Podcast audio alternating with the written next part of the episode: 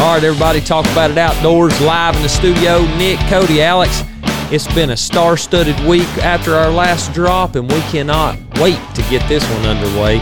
It's been a long time coming, and the man himself, Matt Jennings from the show The Game, is coming on, and we're going to talk about it with him. It's going to be a fun time, and we've been waiting a while to get him on, and hey, as we always say, I'm excited. Nick, have a good day, man. Absolutely. How about yourself? I have I have been long awaiting this one, but I tell you what I'm waiting on is to hear the rest of the story from the Mayo clan. I know it's going to drop tomorrow, and that second series goes anything like the first one did, and I haven't listened to it yet, and I am excited to hear it. Oh man, yeah. There's That was- two. There's two a lot of drinks. I'm oh. excited.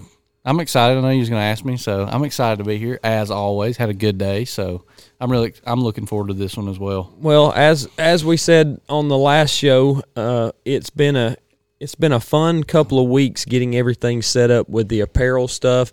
And if you haven't picked anything up yet, go get it. The order's going to be done well before this episode drops. So It will be. we are going to do a kids order uh, starting next week. So when this episode drops, you should see something about that.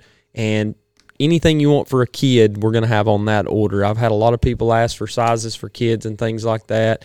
And we're going to go ahead and do a giveaway as well for everyone that pre ordered things. So we'll have that posted and we'll go with it.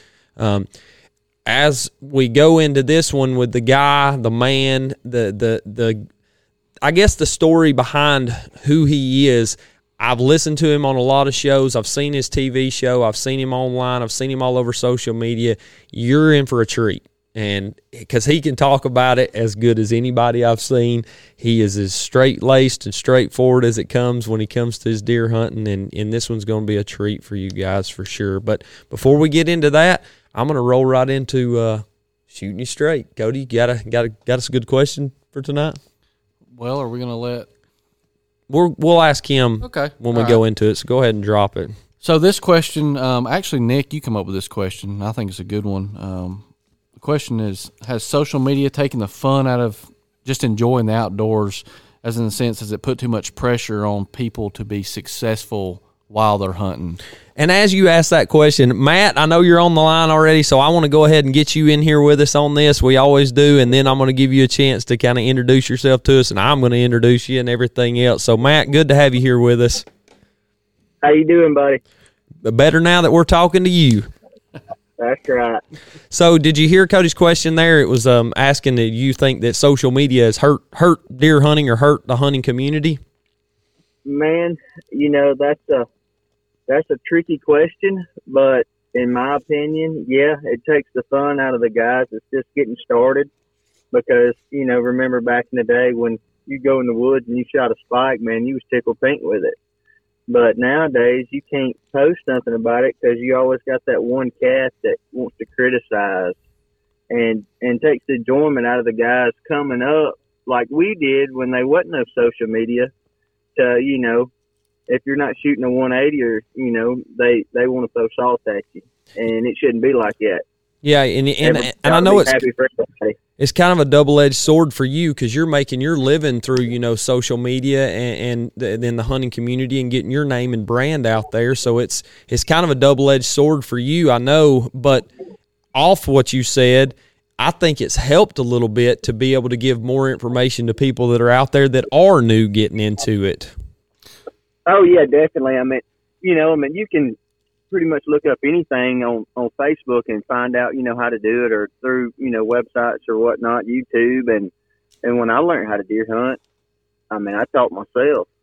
You know, I didn't have nobody teach me how to bow hunt, and you know, Facebook helps that helps that side tremendously because you can ask the question on one of these Facebook pages, man, and you'll have thousand comments on it. People, you know, helping each other out, and that's the bright side to the to the fact, I guess.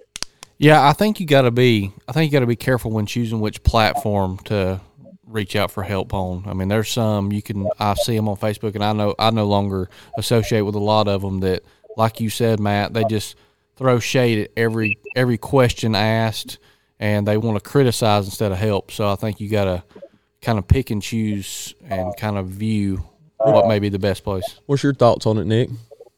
I think it is. I think it's hurt a lot. I think it's hurt the younger generation that likes to get on there and post their pictures of their deer, and it all it takes is one bad comment to fire somebody off, and that that can stick with somebody in the re- throughout their hunting career, and and really you know stop them from shooting maybe a big buck just because Midwest hunting has got so big. So yeah, I think it has hurt. Um, I don't know if it'll ever get any better. No, probably not. As long as as long as someone has social media, and, it, and it's not just young people; it can be older people too. The way people hunt. So, um, just kill what you want. Is all I say. Kill what makes you happy. If it puts a smile on your face, put something in it. That's right. That's right. That's right. So, um, without further ado, Matt, ScentLok Pro staff member, host of the popular TV show The Game. You can find that over on the Mossy Oak Go app, uh, the uh, My Outdoor TV app. You can find it on several other outlets, and I'm sure Matt will be more than happy to you know invite anyone over to check it out. You can find him on YouTube, and you got a lot going on. You know from this season, and we're going to get into a lot of that information. But before we do all that, man, you, you know, I know you're from Alabama. You know, I know you're a kind of small town guy like like ourselves. Uh, you know, just kind of tell me a little bit about yourself. Well, I grew up in uh, Woodland, Alabama. Um, big town. We got uh, one one stop sign and one store, and that's about it, man. You sneeze going through it, you miss the whole place, you know.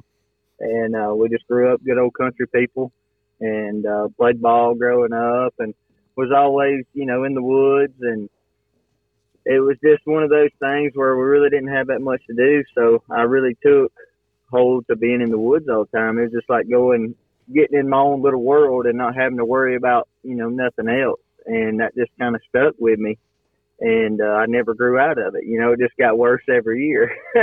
well, and I know early on, you know, in our conversations uh, when you we first met, you and I and Cody kind of hit it off from the get go when we met in Illinois, just from that small town yeah. feel because we are all from those areas and you know we could sit here all night and into tomorrow even and, and, talk about all the the successes and the failures that we've had as far as individual hunts go and that's what you know this this I want this episode to be about you know more about learning people you know about Matt Jennings and and tell us about how you got into the community of of the you know doing it for a living and and finding those outlets and only because everybody else knows the story behind the man as far as the camera goes and what you're seeing, but we want to kind of talk about the, the back side of things. So, you know, we met in Illinois in 2018. Cody and I, myself, were fortunate enough to run into you at a hunting lodge up there, and right out of the gate, it was uh, it was story after story after story between all of us, and you know.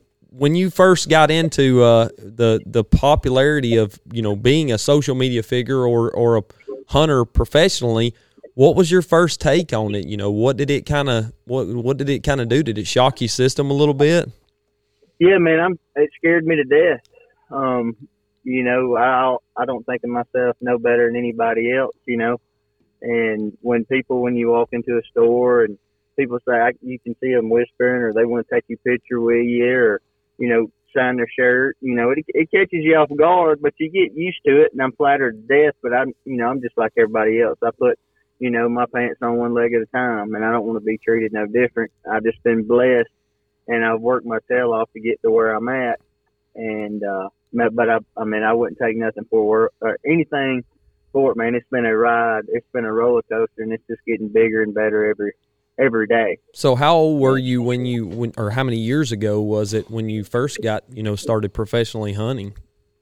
Well, uh, I would say probably I've been doing this for five years. Um, I met a uh, met this guy. Y'all gonna laugh at me. I had some land leased in Kentucky, and I had this big gnarly jacked up Duramax with ScentLok on the back, buddy. I thought I was all that in a bag of chips, and I was just a little redneck from Woodland, Alabama that loved to go deer hunting. That was it. And uh, I spent every dime I had on that lease.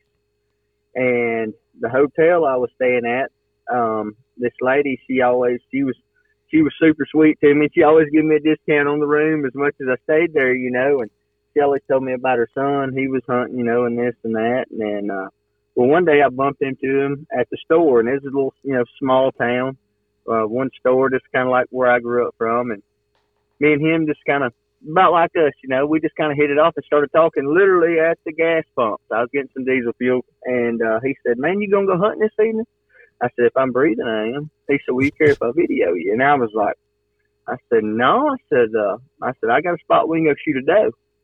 And I'll never forget it. We went in there and we had a uh, hung a camera stand, and I'll never forget. He said, "Don't cuss." Or you know, chew any you know tobacco products on camera, and you know I'm thinking we're just up there having this uh, you know rendezvous, and I get the camera stand hung, and I'll never forget it. He had a homemade camera on with a swivel on it, with a uh, probably a three hundred dollar JVC camera. I'll never forget it. And I hung, uh, he got everything set up, and I'll never forget. I was putting my ScentLok jacket on, and I looked over my left shoulder, and here comes this little bitty seven pointer. And the first thing out of my mouth was, "Damn, there's a deer." and you see me, and it's on YouTube, and it, and I, if I ain't, and I ain't mistaken, it aired on Pursuit Channel, um, many moons ago, and. Hear me say, I cover my mouth, and you kind of hear him in the background go, "Don't cuss, don't cuss," and, and I, you know, I didn't mean to. It was just reaction. You know, it just it's our reaction. Yeah, you was excited. I mean, like we didn't even sit down yet, you know. And uh, I ended up shooting a doe that evening, and everything just went, you know, perfect. And he said, "Dude," he said, "You was like born doing this." And I said, "Dude, I, I this is all I really know how, or what I do. You know, it's all I know how to do. I love deer hunting, man." And uh, me and him got to rocking and rolling, and the name of the show was called River Country Outdoors, and uh, we started airing the first year. He was just doing a little local deal at the time, and and when I got teamed up with him, I guess you could say I was the VP of the company, and uh, we was just two little rednecks that didn't really have a clue what we was doing, but we was being successful at it.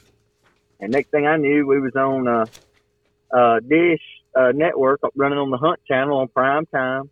And uh, then the next thing I know, we're running on Pursuit Channel on Dish and Direct.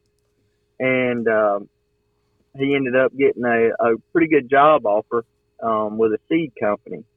And he was going to have to move off and do some stuff. And uh, he just, he kind of got burnt out on it. It takes a different breed to do it. And he was very good do it or doing what he done. And uh, he, I think he just got burnt out on it. And my buddy Stephen Tucker, he just had shot the world record and uh, he was always telling me, and I always said, people, man, you need to do your own thing, you know. So that's kind of, and I didn't have a clue when I started, man. And like I said, I learned something new every day, and I'm scared to death. And uh, but you know, at the end of the day, if you don't do it, you know, you got to take a chance. And so far, man, it's been it's been a blessing in disguise, and I've took it and just ran with it as hard as I can. Yeah, and it was almost, I guess, kind of a, a different vibe for you because you, you loved the hunting passion and then you got into doing it professionally. And I mean, this year alone, how many states did you did you hunt in? Well, man, honestly, uh, the corona really kind of slowed me down to a certain extent. Uh, and then that big hurricane messed us up because usually we start in Tennessee.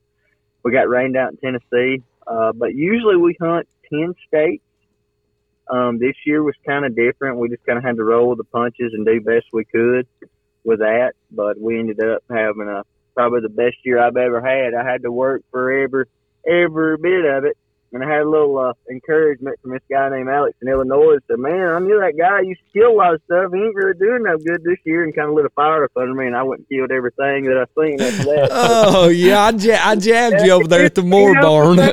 Yeah, that's one of them pump your brakes moments.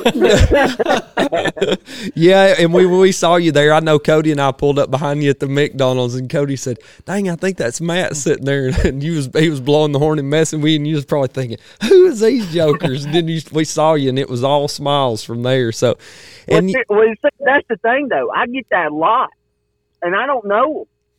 You know what I'm saying? Right. And when that was going on, I was like, "Oh Lord, you know what's going? Or who's this? Who's this idiot? You know, or who's this person? What they want? it was just You two know, idiots that you know this time. just two good idiots. I know. I like him idiots. You know." Well, so you know, you got into it uh, about five years ago. So, take me back, you know, to the to the beginning of your hunting career. I mean, was it something that you know you had, uh, uh, you know, family member got you into, or, or? You know, who really got you into the hunting world? man, to be honest with you, I'd say pretty much my. I don't think it was really one person. I'll have to include all of them because I drug every one of them through the woods when I was little, and I met my mama, my papa, my mama, my daddy. I killed my first deer when I was eight years old, sitting in a ladder stand in my daddy's lap with a 20 gauge shotgun. I'll never forget it. We got up there. And he said, the deer's going to come from straight or to the right. And I said, yes, sir. And we were sitting there chewing sunflower seeds. And I looked to the left and I seen a, a leg on the ridge. And I said, Daddy, there's a deer. Ain't no deer coming from that way, boy. Shut up. and, you know, back then, you know, yes, sir. About that time, sure enough, here come this deer down off the ridge. And I said, see, told you. And, uh, and man, it just kind of went from there, you know, and, and then, uh, I shot that deer and it was, he's going to kill me for saying this, but he shot the same deer about two weeks prior. And he come in the house that night. Me and my mom, my little sister was playing a joke on him. Like we wasn't home, you know, we was hiding from him. He comes in, dude, and he looks like Rocky Balboa after a fight. His old face is all bloodied up. And that old seven mag scope then took his nose off. And uh he hit that deer in the leg, and that was the deer I shot and killed. And I'll never forget walking up to it. I looked at him. I said, "Dang, Daddy, I killed a deer you couldn't kill." Done one uh, up the old man. Done got up on him, you know. Well, and I know that you know, thinking back to those times, even now with the the success you're having going to all these other states, I'm sure it still resonates very well with you, and, and still means as much as any of the hunts you have today. Going back to those hunts when you first got started. Oh yeah, man, a hundred percent. I think you know y'all boy, y'all are Georgia boys. Y'all know how tough it is hunting down here. It's not easy, and I've been blessed. I got the county record in Randolph County, I think ten times over, and the Carroll County record one time over. And I've killed a lot of good deer down here, and they all been with bows. And uh, I think it helps me being a better hunter, knowing how to adapt and how to to read the woods better. When I go to the Midwest you can you can figure it out a whole lot quicker than the majority of the people because where we grew up at and how tough it was hunting on us when we go up there it's like and don't get me wrong now it's still tough. It's still a it's still a game. You got to put the pieces to the puzzle together. But for some reason just from where we come from how tough it was when you go up there it just kind of clicks with you and say okay just like this year which i'm not going to get into that yet but you know, you can make the right moves at the right time and and be one step ahead of the deer instead of you know vice versa. Absolutely, absolutely. And going into you know what you said about this year, think back a little bit to when you first got started to where you are now. What's been the biggest challenge you you know you, in your mind for you? I'd say the biggest challenge is uh, not letting myself down. I don't care what anybody thinks of me. I want to be. I mean, I know this sounds stupid, and y'all can probably relate to this. You always want to be better than you was the day before. You're not, you're not making no progress. And in my head, the only person I'm against is myself. And Good I way to look at it. one- and that's just the way I've always been in ball and racing, dirt track. I mean, anything I've ever done, I've played against myself because I know at the end of the day, I'm not better than nobody else, but daggum, I'm just as good and ain't nobody going to outwork me.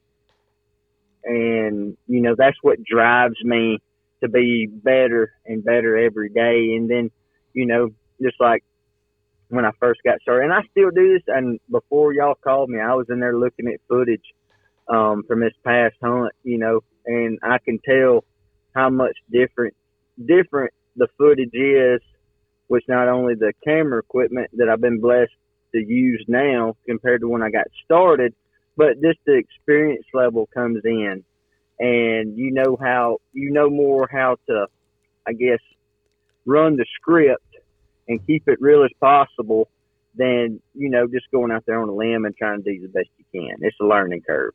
Right, and and I'm sure it gives you you know a unique set of challenges as we've heard from from some others with the filming aspect of it because you're you're doubling doubling everything at that point when you get out there. It's not just about you at that point. You've got to have your cameraman on point. And we were fortunate enough to meet, you know, I, I think it was Matt Turpin uh, in Yep. Illinois with you this year, and Matt had a very very charismatic attitude about him that he wanted to be as successful capturing the footage as you were at taking the deer.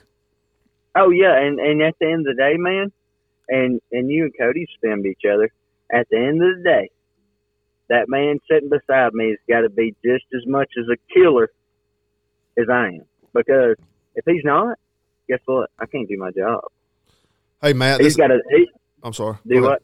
I was just Go ahead, go ahead. Hey, this is Nick. Um, hey man, I was Hey, going to ask you a question. Going back to the guy that you said that first film that you met at the um, hotel, motel, whatever you stayed in.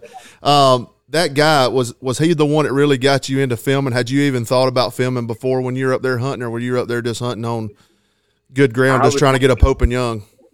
I was just up there hunting, man, having a good old time, you know. And and I will say he he's probably the main, the only reason I'm doing what I'm doing now. You know, everybody dreams about doing it, Right. but he he helped me, and with our connections we made while we was together, and the stuff I learned, I just you know kept learning and kept putting the pieces to the puzzle together, and just kept climbing and grinding it out, you know.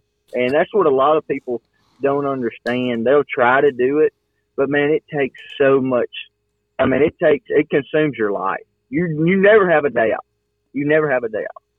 Well, that was gonna that was gonna be my next question. Was how many days did you spend? How many days do you spend in the stand? Do you think in the years in that year's time with that cameraman in that deer season?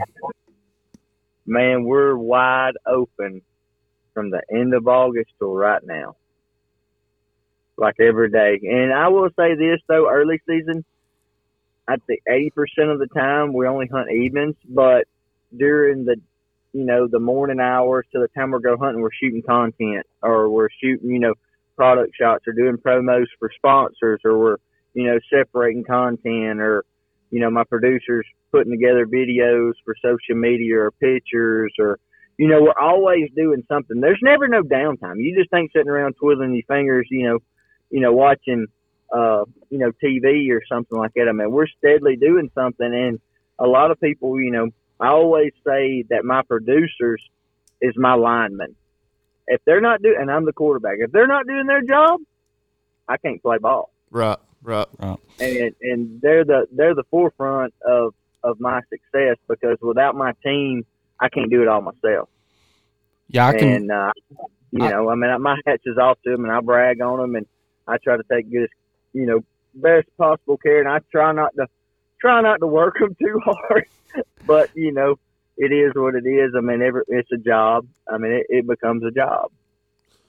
Yeah, I can I can definitely attest to how hard y'all work um, just from seeing y'all the last few years in uh, in Illinois because I know y'all are, y'all are grinding and you know Matt you know was your cameraman this year and, and seeing him I mean even when we were that little bit of time during the middle of the day when we were at the shop standing around he was over there messing with camera gear getting stuff ready you know y'all are already getting ready for the evening he was he was actively taking pictures. I mean, y'all are always it seems like you're always doing something, you know.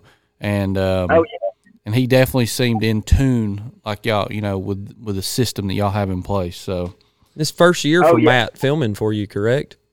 It is. It is. And I mean, we have an agenda. I mean, we have a spreadsheet we go by. Like we'll set, we'll sit down and say, okay, Monday, Tuesday, Wednesday is this sponsor, this, this, and this, and we'll target that. Get it done, knock it out, and then you know the rest of the week we'll target other stuff. So we're set, not sitting there spinning our wheels and wasting the time on the same thing. And a lot of stuff, a lot of people overlook is everything's seasonal on social media because it's so big now.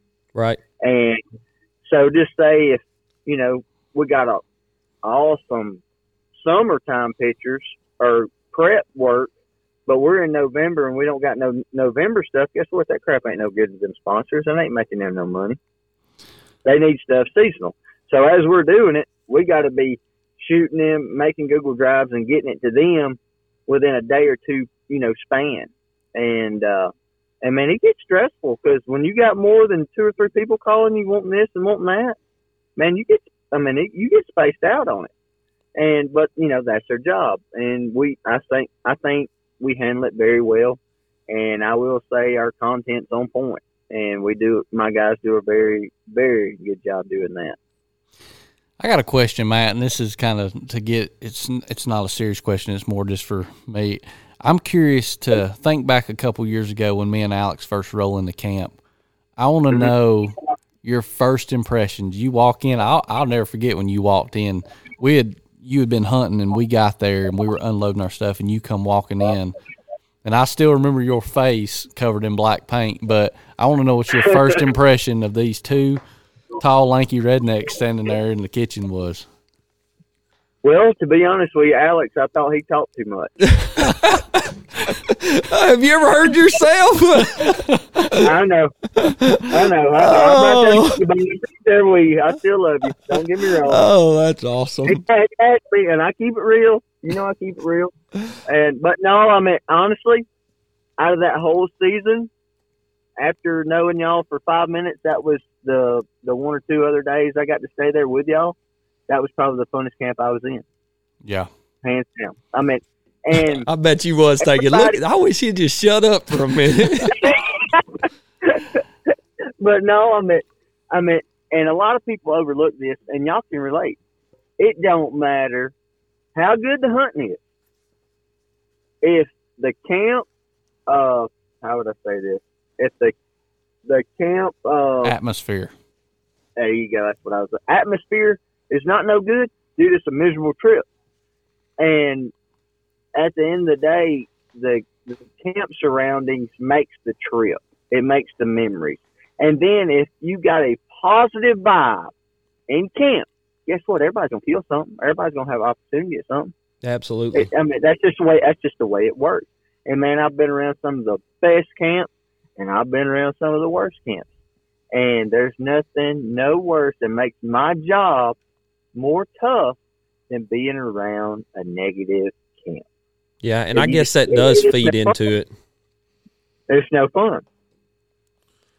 So if you go, you know, back in your memory bank and uh, think about the best camps that you've had, what Mhm. you know, what one camp that you've been in, you know, resonates the best in your memory of, of where you've been, where you've had the most success from the time you got there to the time you leave. Not necessarily the deer hunting, but you know, I know you've spent a great deal of time in Kentucky this year with those guys, and you know, does it rank up there as one of the best you've been in, or, or is there one that sticks out in your mind from from all the way back to when you was a kid? I don't I don't care where it was or when it was, just that one camp that you've been in that sticks out the most. Uh, yeah, don't get me wrong. My Kentucky boys at one fatal mistake. I mean, I think of them as brothers. Um, I love them boys to death, and we always have a good time. But the one that sticks out the most to me would probably be my first year ever doing this at in Kentucky at uh, Isom Sapp's place, and uh, it was. And to this day, the guys I met up there are still some, or I would say some of my best friends, uh, Anthony and uh, Morris, and uh, my good buddy Trey. He uh, he passed away uh, last year, and uh, my buddy Jake was with me, and everybody shot a good deer, and man, we had a ball, and it was just, you know, like us hanging out. And it, and back then it was new to me. That was the first really camp I guess I've ever been in, and I guess that's why it sticks out so much. But I learned, you know, every year changes, and one year it might be just awesome, and then the next year, when you come back, it's not the same. And uh, that's the only, you know, crappy part about it. Nothing stays the same on it. People Right. come and go, and outfitters that work there, you know, and you get real tied in or close to people that help them or their employees, and then you know they end up leaving or get a better job opportunity, and they leave, and then it's like you know that missing links there, and uh, you're like, man, it's not the same. Yeah. So rolling kind of off of that, off deer camp, what would you say? Because I mean, you've traveled everywhere. I mean, across the Midwest and everything. What is your favorite? What is your favorite state to hunt by far? Oh Lord, oh, You got to pick one. it was Kentucky. It was Kentucky till this year. I'm just, I'm just yeah. Uh, I would say Kentucky because, and the reason that is, that's where I cut my teeth at on my first out of state hunt, and I consider it like my home dirt, man. It's just something. It's just a. It just holds a special place to my heart, and uh, but man, they're all great. I mean, every one of my go tos awesome, or I wouldn't go to them Yeah. and I wouldn't, you know, I mean, that's every one of them's got a special place in my heart, but probably Kentucky. I would say it's got probably the biggest because it's where I cut my teeth out on out of state hunting. Yeah, and I, I And, it, understand and I that. think it kind of, I kind I think it kind of opened the doors up to what I'm doing now. Because if I'd have never went, I'd never been doing this. And that, hey, uh, Matt, this is Nick again. That was kind of going to be. I'm getting, I'm kind of glad you said that because I was going to bounce back to what you was talking about earlier about the. You guys first started off in 2015. Is that right with River Country Outfitters? Yes, sir. Yeah. Yes, and, sir. And then you, and then when did kind of tell us when that when that started to when it started the game and how you guys got that name? Uh, man, I racked my brain. It's, we started the game in 2018 in August, and like we literally just started it out on a limb, and uh, didn't have no sponsors, didn't have nothing, like absolutely nothing. And I'll never forget. I told Stephen, I said, if you want to, I said, I said we can just front the money to do it this year, and you know get some content built up and you know pray to good lord that it works. And i guess the good lord knew we needed it and we picked up several sponsors between august and deer season. Now and a lot of people don't know this but everything's done a year in advance in the hunting industry. Like i'm doing all my stuff like i shot this year for next year Right. and then right now, I'm doing all my contract deals for this coming up year. And everything's usually done budgeted out by the end of February. Or in some companies, you know, they're done budgeted out by January.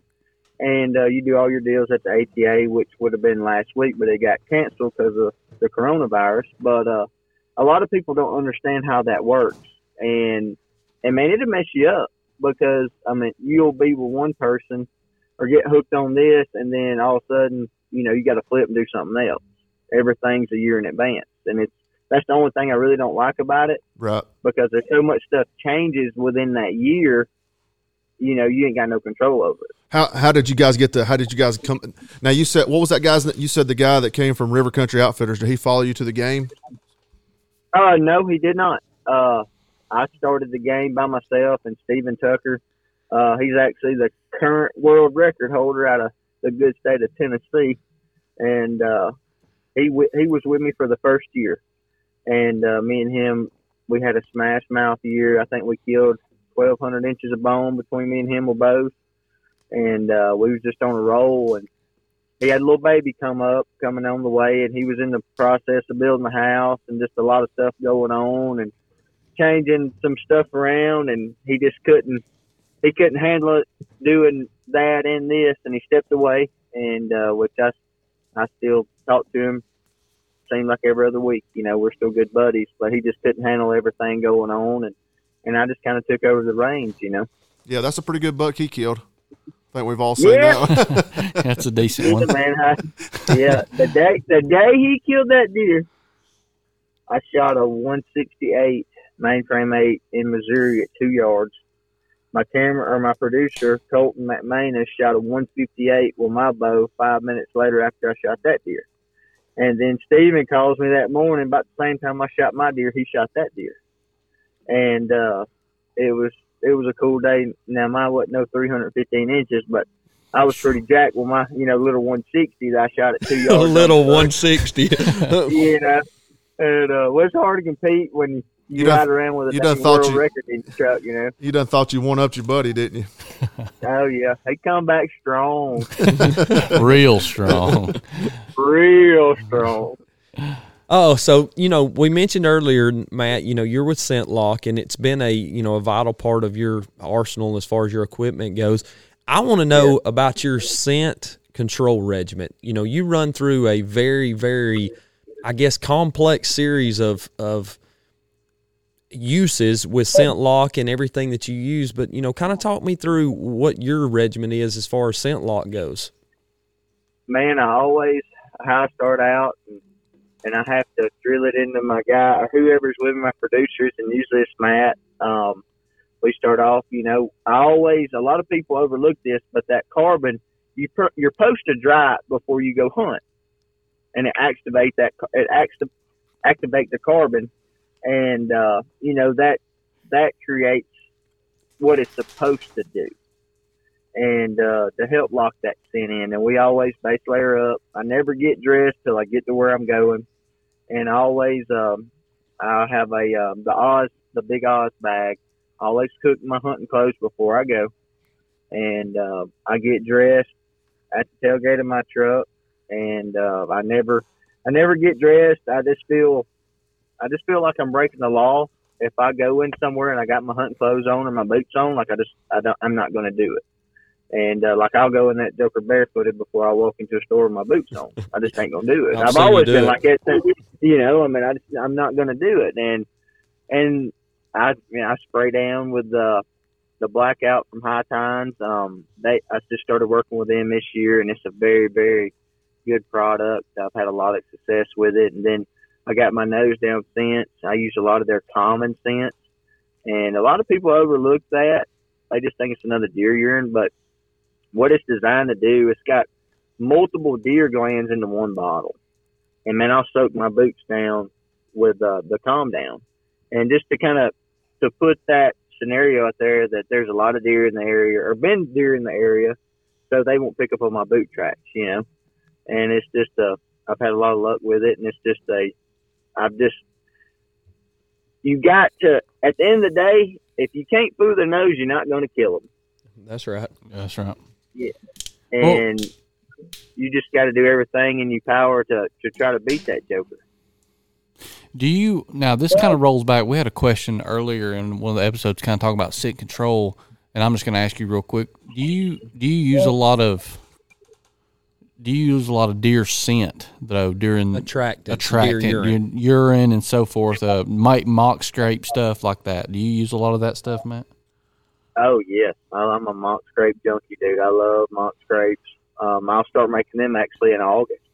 I'll make them during summertime, and a lot of people, a lot of people don't know this, but just like you know, we're, when we're hunting the Midwest on big bean fields or corn fields, and you see these gnarly scrape lines.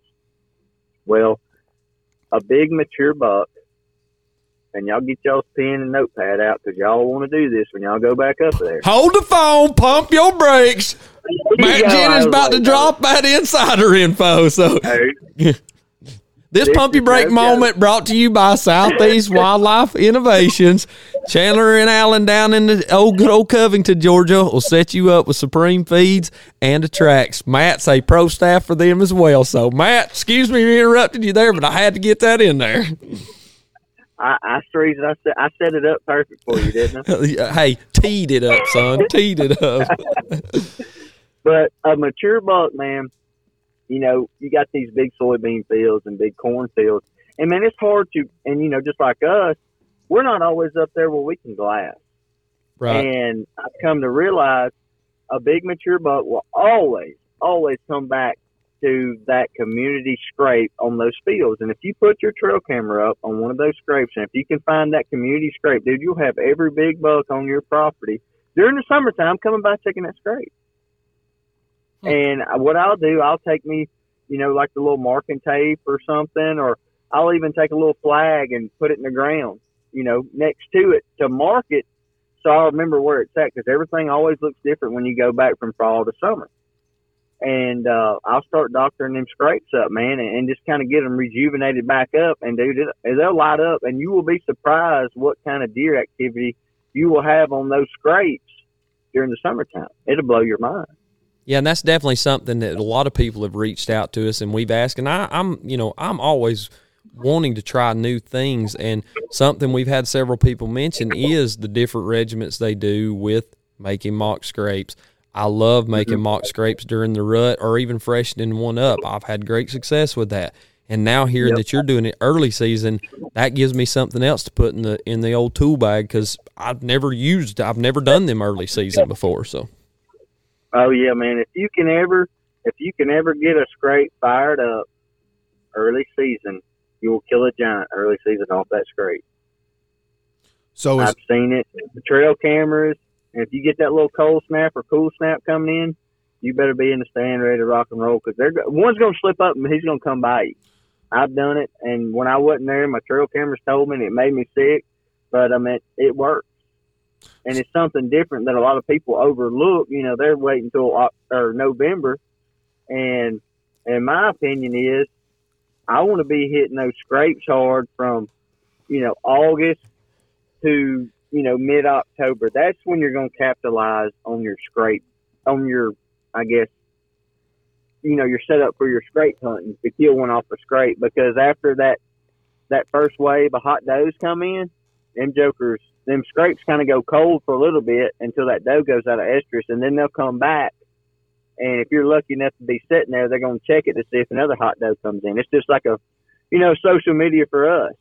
They're checking that scrape. That's their Facebook to see who's in the area and what status they're in. You know. Right, right. Yeah, I got, I got a question for him. Um, so I guess going off what you're just saying, I guess early season is your favorite time to be in the woods. Oh, yes, to a certain extent. Man, I like man, I like day one just as good as I like the last day. The only part about the last day, I'm sad because it's over.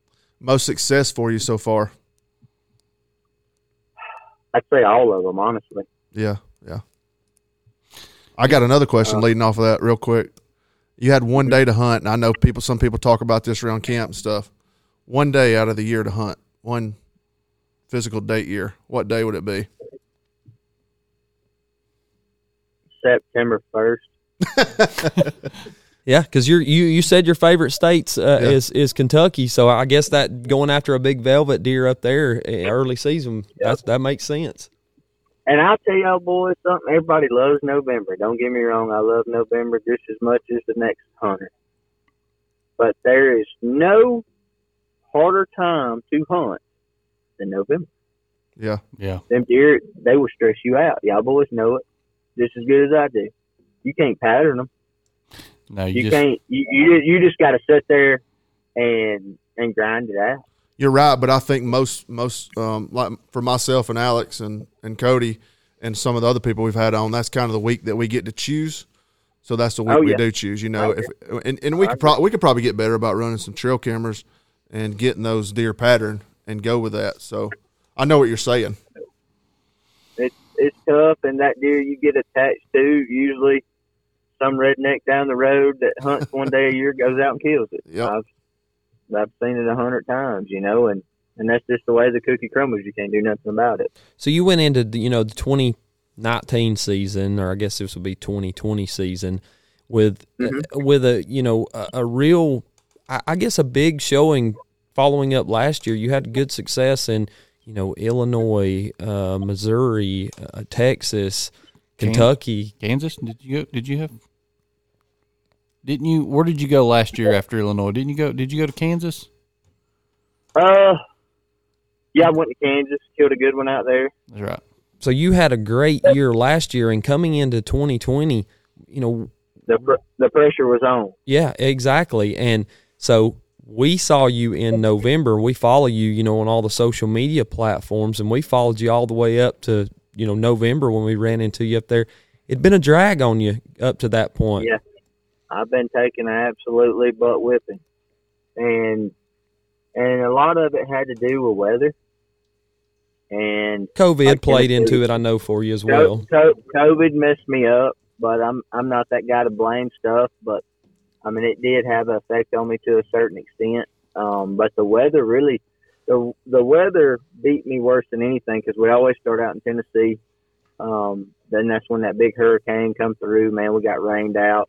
Didn't like didn't get to do nothing. I mean, it absolutely just come a downpour. And then we hop on the plane and go to bear camp and um, up there to my man Tony D's at Forty Outfitter, which is an awesome place, and that's that's a fun camp to be in. Tony D's one of a kind, man. He is he's good stuff, and he's got a lot of big bear. And he had this bear pop up on camera. We nicknamed Man, and he was a absolute giant. And Tony had it drilled in my head. We're gonna hunt this bear because I killed a big Pope and Young out there the year before. What state is that in, Matt? uh, it's in Minnesota. You can literally throw a rock and just about hit Canada. Okay. And uh, it's it's a very very remote, awesome place. And uh, if you've never bear hunted, it's it's adrenaline rush that you can't put in a bottle. It's it's by far the most shook I've ever been, I believe. And I've done a lot of cool stuff hunting and adrenaline rush, but that right there, buddy, will get your heart thumping. So you're up there chasing man, and did you have an opportunity at him? I never saw when when we got up there, he went to go check the trail camera, and two or three days prior, he has a baiting pattern he goes on. Every two or three days, he baits, and he baits the same spots at a certain time. And he went to go bait that spot uh, right before I got there, and the trail camera was eating. and, so you know, there's your sign right there. So he's there, and uh, so our plan land or we land and everything. And I called him. He said, "Hey, I'm about to go check that camera and see if it's hit again." Well, the camera didn't work. So now we don't know if that bear's in the area or not. But he's he had been there, and there was another big uh, a big shooter in there, and uh, but I really wanted. I, I was set on man and he was just man a big old blockhead, seven probably seven and a half foot black bear, and you don't see that a lot. Like he was just an absolute monster.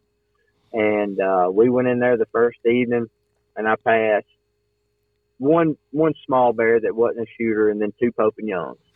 And um, and I texted Tony, and he said, "Man," he said, "you know," and our game plan was hunt man for two to three days because I was there for five, and then if that don't pan out, we'll just go shoot something. Right. We can go get on a good bear. And lo and behold, we done that the first day, and then that hurricane followed us up there, and pretty much shut us out to the last day. And I went in to a uh, we call it the slam dunk spot. There's always bear hitting it, and uh, we got in there like uh, 10, o'clock, 10 o'clock maybe, and we're sitting there, and it's one o'clock, and old uh, Turpin's snoozing on me. He's he's give out. Oh no, And, he's uh, done trying to catch a nap. it, it was a rough set for him. We was we was in this little crooked tree, and it was it was pretty rough. It wasn't it by far it wasn't no comfortable set. And I hear something. I look over my left shoulder. Here comes my dream bear. A dream bear, just a giant chocolate mega, just brood of a bear, and swings around. It's the left coming. I bump him, and uh, comes around, and all of a sudden I hear I'm getting ready, you know, getting focused. I done went in the kill kill mode on on that bear when I hear something and I look directly under my platform and there's four little six month old cubs. And I'm like, man, you gotta be kidding me. And one was a cinnamon, one was a chocolate, and another one was a chocolate with a cinnamon face, and then the other one was a black. And they come in there and we had put a birthday cake in the chum pile. And man, they put on a show, dude. Just had icing all over them. I mean, had gnarly footage of it. They was licking on the GoPro. I mean, just you know, having a good time. And I was sitting there going, I can't shoot that mama bear. I just I can't do it. And uh, I hung my bow up and I sat there and watched them for probably two hours. And I will tell y'all boys this, and it's on it's on camera. Y'all see it when it airs. A chipmunk or something made some noise in the woods beside us. And buddy, them cubs shot, and they're in our lap. Ah, same tree. I mean, yes. I mean, close enough. close enough. Close enough to say that. close. He's close enough. And Mama Bear comes up on her back feet. And I felt about a centimeter tall, and I about went through the back of that oak tree I was sitting in. Because we were seven yards from the chum pile. And I've never felt so small and helpless in my life. But, buddy, she got big quick. Mm. And I looked at Matt, and Matt looked at me, and he said, "Are you?" He said, "He said she's huge." And I said, "Yes, she's a seven footer." And uh, and you know we're in a twelve foot ladder stand, so we're pretty much eye level with her when she comes up. Nah. And uh, it was it it got it was it got me tore up, and they finally went back to eating, and uh, and I could have shot her, and the Cubs wasn't in frame, and nobody would have ever known it. But I just couldn't. I just couldn't do it. It wasn't the right thing to do, you know. Yeah, and What, I, what did the outfitter tell you if if if if I guess the stuff hit the fan out there? What was the what was the solution? He told me it, it was my call, I got you. and and the only reason he told me that because he knew I'd make the right one. right, right. yeah, I'm sure there's a But lot. I'm sure you were. I'm sure you were almost in that situation. well, when she come up on them back legs, I was You like, was saying pump your brakes. yeah. that was, my, that was my pump my brakes moment. I'm, I'm gonna go ahead and tell you if that would have happened to me, there would have been no amount of scent control that could have hid. I'd have had to Oh, leave the woods. Oh, I had we had one bear. Uh, the first day, I could have shot him a thousand times, and he gets on my boot track, and uh, he comes to the ladder stand. He's looking up at me in the ladder stand. I'm like, "All right, buddy, I didn't. I spared you. Now, don't push your luck." and he started wanting to come up the the ladder with me, and the ladder I'm in ain't the the stoutest ladder, you know. and this old ladder's bowing, and and next thing I know, Matt's got one hand on my head, leaned over with the big camera, pointed down, trying to get it, and uh, and it got about I guess three steps up. And I'm like, all right, buddy, that's enough now. Shoo shoo. Get and outta uh, here. finally he, yeah, finally he went back down the tree and eased off, you know. But you know, you see that stuff, man. But until you're sitting there, you can't explain it.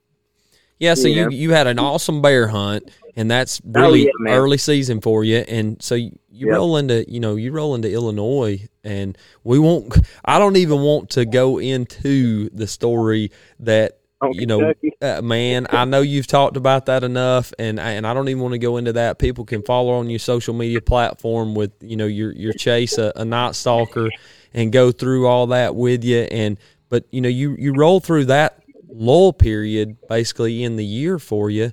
You come into Yep. Illinois with really you know you, you tags in your pocket. Yeah, I yeah, mean you goose egg. And- you got the pressure on you at that point. Oh yeah, and you know, looking back at the the previous season, I'd done killed a 150, a 140, and another 140, and a Pope and Young bear. You know, I'd done killed four or five animals by October. So you, October. but I will say this, and, and I and I'm I'm prefacing this so people understand. You know, your mentality. You didn't have a negative attitude going into it, coming into Illinois when we ran into you. You didn't have a negative connotation of where you'd been. You were almost excited talking about the story. You know, you chasing that buck in Kentucky. You come into Illinois and we run into you over there, and I did. I, I I got on you a little bit. I'm like, "Come on, killer, where you at? Let's go, Hammer. I want to get." And then the next thing you know, we're up there with you and you know at the same time and, and you hammer a great buck up there after we had already left i mean we'd already got out of there but Yep. from there it went into what what was after illinois for you as far as success Uh, we went to Illinois, had that good hunt up there, and um, went to Missouri, hunted there for like two days, plowed a good one up there, and went come back home for Thanksgiving. Uh, went to uh, Oklahoma to a piece of property I've never seen. Uh, my buddy uh, Justin, he hooked me up with this guy down there. Um, I think uh, Eric and them had hunted the property. He shot a good buck off of it, and uh, he got me hooked up down there.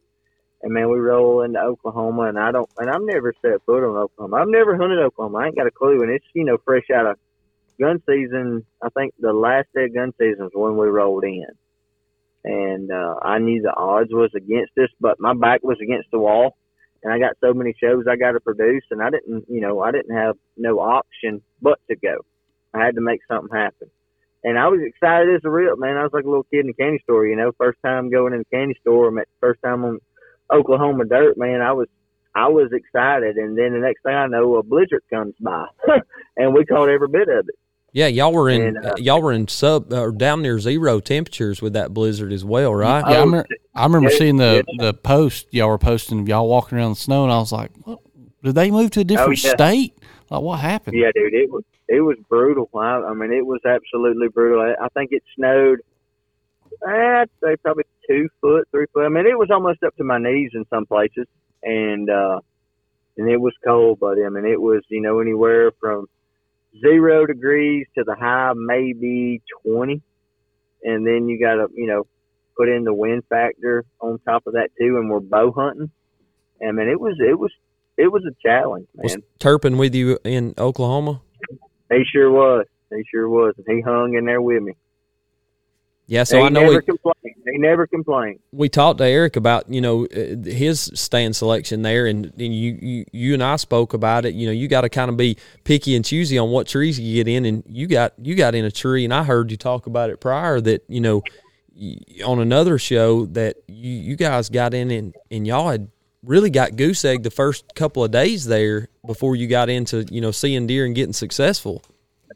Oh yeah, man! It was like the first, the first two days we hunted. I think we saw two deer, and uh, the guy that we was hunting with, or that had helped me get on this property, um, he told me he said, "Man, he said, he said I got another piece of property. He said it's got a pretty good amount of deer on it. He said I was really thinking that that property you was on, and I could tell, you know." And a lot of people just try to take advantage of you or just want something from you, but I could tell this guy was legit and he was good as gold and you know he didn't he didn't want nothing from me he just wanted to help me. And uh he said man i got this spot down here. He said let's go check it out. He said i don't know if there's no giants down here. I said sir i said right now. I said as long as we can see some deer in this cold temps i said that will help us set and you know give us a little bit of oomph to sit there a little bit longer. And um he took us over this spot and I think it was pretty close where Eric shot his deer at on the first hit and but the way the terrain was, if you'd have been there prior to actually look at it and set it up, because I'm on a time frame. I got I got to be moving. I got to be going. Yeah, you're crunch. And yeah, like I'm crunched. Like I got three days till I get to Texas, and me and him set up two chum piles with the attract from Southeast Wildlife Innovations, and that played a huge, huge role. That and uh, I was topping it off with uh, Deer 30 Mineral, and uh, we set up one spot, and man, it just wasn't it wasn't a deal. And I got to looking at the map, and you know the your roots come back to you just like we was talking about earlier. You know where we come from, how tough it was hunting, and you can adapt. Well, I got looking, you know, well when Eric and was there, it was rut, it was gun season. Well, I'm here late season. These deer done got shot up. right. You know, they're hunting. It, it's cold, and I got a stick and a string in my hand. And so I look, and across the road where we where we drive in, at there's a huge wheat field, and I seen it driving in, and it it clicked with me, but it didn't click with me, you know. And I got to looking at it, and me and that guy, we set up a chum pile over there with the tracks, and I didn't put a camera up on it. I didn't have one with me, and uh, I was having some other deer at the other other spot, but not a lot. A lot of them was in dark. And the second evening we come out from hunting there, I told Matt, I dropped the pin on. I said, dude, I said, we got to find that. I said, help me find, I said, maybe we can find that chum pile. I said, I got to put this camera up on it. I said, we got to do something, man. I said, this, this ain't what I had in mind, you know? And, uh, sure enough, we, we found it and it was getting hammered, like absolutely hammered. And, uh, I put a, a tac, uh, the Tacticam camera up and, uh, within 20 minutes of it sitting there, bam, there was a buck on there. Bam, there's another buck on there. And dude, it was just like ching, ching, ching, ching, like jackpot, buddy. Time to rock and roll, you know. And uh, and when we put the chum pile out, it was just in this giant bowl. And there's not many trees in Oklahoma to hunt in. You gotta. The way I like to do it is set the trap up where you could actually hunt it instead of putting odds in their favor. If that makes sense. Oh, absolutely. And uh, so I picked the tree out before I picked my chum pile out, you know, and and it was it wasn't the best tree by no means. That sucker was crooked, and it was big. And I went to Walmart and I bought me some screw in steps because my straps wouldn't fit around it. And I think on my stand we had we had to put two big ratchet straps together to hang the set. And on top of that, we have no cover we're maybe 10 foot off the ground. And we got two people sitting up there with, you know, $40,000 worth of camera equipment. Right. And it's zero degrees and it's snowing. And, you know, we made the right moves at the right time and we got in their wheelhouse, buddy, and it got, it got nasty after that. So you you you wound up taking a great buck in Oklahoma. You got this deer on the ground. You you know you've set it yourself up. You know basically back in motion where you would like to have been at the beginning of the season. Oh yeah, man. Everything happened different this year. Everything that happened at the beginning of the season last year happened at the end of the season this year. And so you've Or got after November. right. So you've got Yeah. that vibe going back for you, and you basically got your groove back. You drive into Oh, yeah. Texas, and I mean, smoke a what? Hold on now. Hold on now. Pump your brakes. Pump your brakes. yeah, I'm glad somebody's here to pump his brakes for a change. I shot. I shot two bucks in Oklahoma. Oh, oh, Oh. well, excuse, but pump my brakes indeed. Pump your brakes. Pump your brakes. And I shot them back to back days. And I would have shot um, the first deer I killed. I was at full draw on another buck, and it was so cold. My big camera went all bars. It, it shut down. It was so cold. Oh yeah, I remember you talking about that. So yeah, talk talk me through that little scenario with with what did Turpin Uh, have to do to get it going? I don't I don't know what kind of prayer he said because I was about to kill him because I was in a you know you know you you you you put yourself in my shoes. You're at full draw. It's cold as cold can be. You're about to freeze to death. When you grab your bow, you feel like needles is going through your hands. It's so cold, man. And finally, you get an opportunity, and it's about to go down. This deer's at 28 yards. Got his head buried in the attract, and then your producer goes, "No, the camera just went bars," and I'm like, "Man, this ain't time to be joking, bud." You know, and When you say bars, that means the camera went basically went blank. Yep. All right. Just like you're watching your TV and something messes up and it goes blue and streaks with the color bars. That's that's what that that's what that did. Gotcha. Is it because it was so cold out there, Matt? It, it was so cold. It was probably eight degrees that day, man.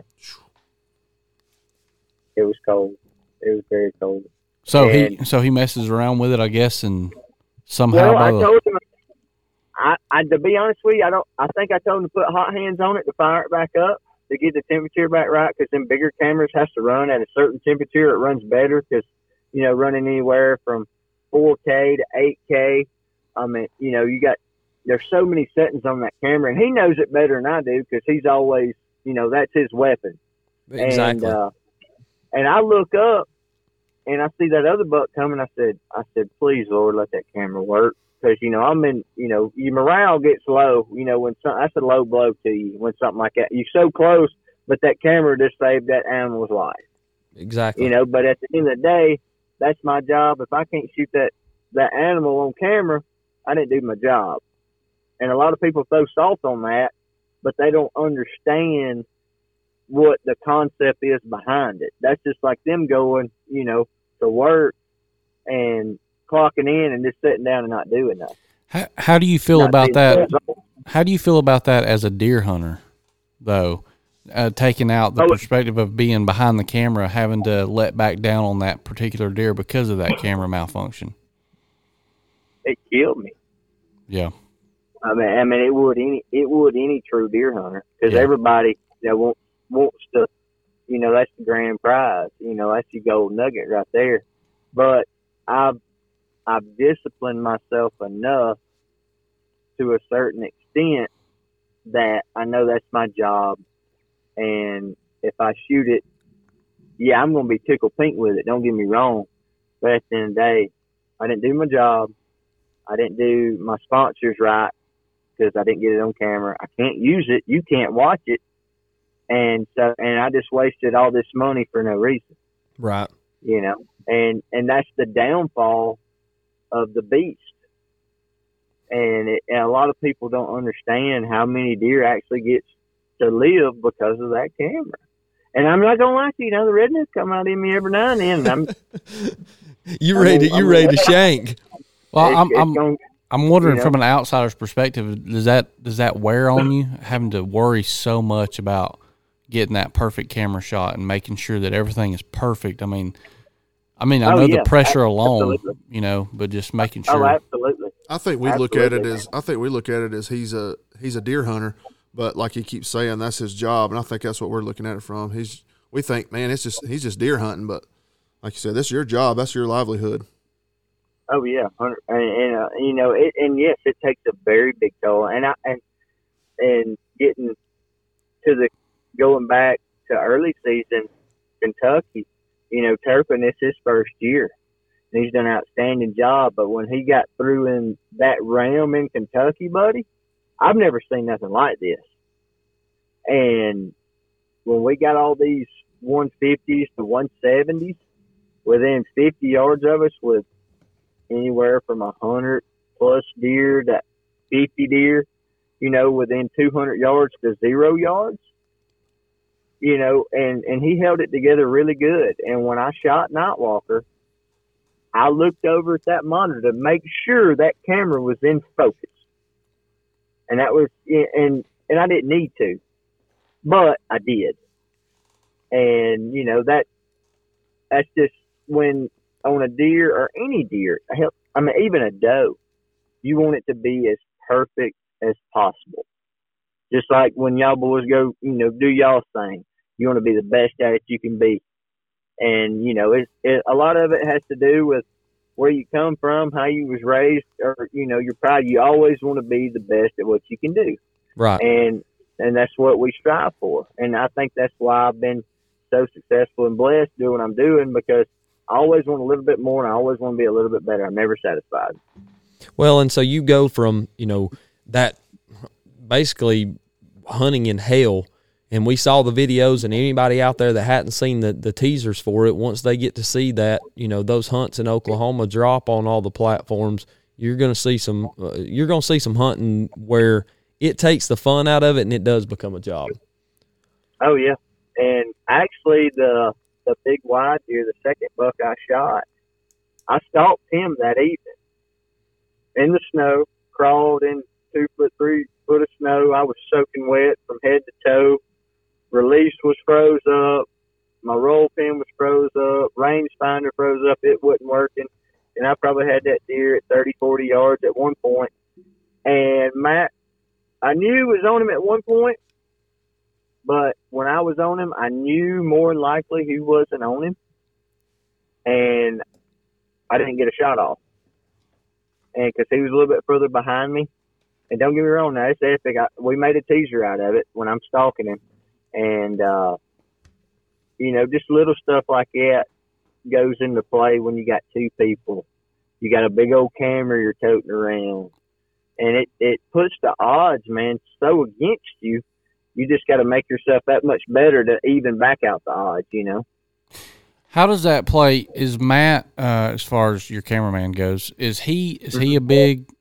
Does he? I mean, is he a big hunter himself? Uh, yeah, he is. Okay. He's uh, or his his passion is turkey hunt. Okay, turkey hunt. Do, Yep. How does he feel?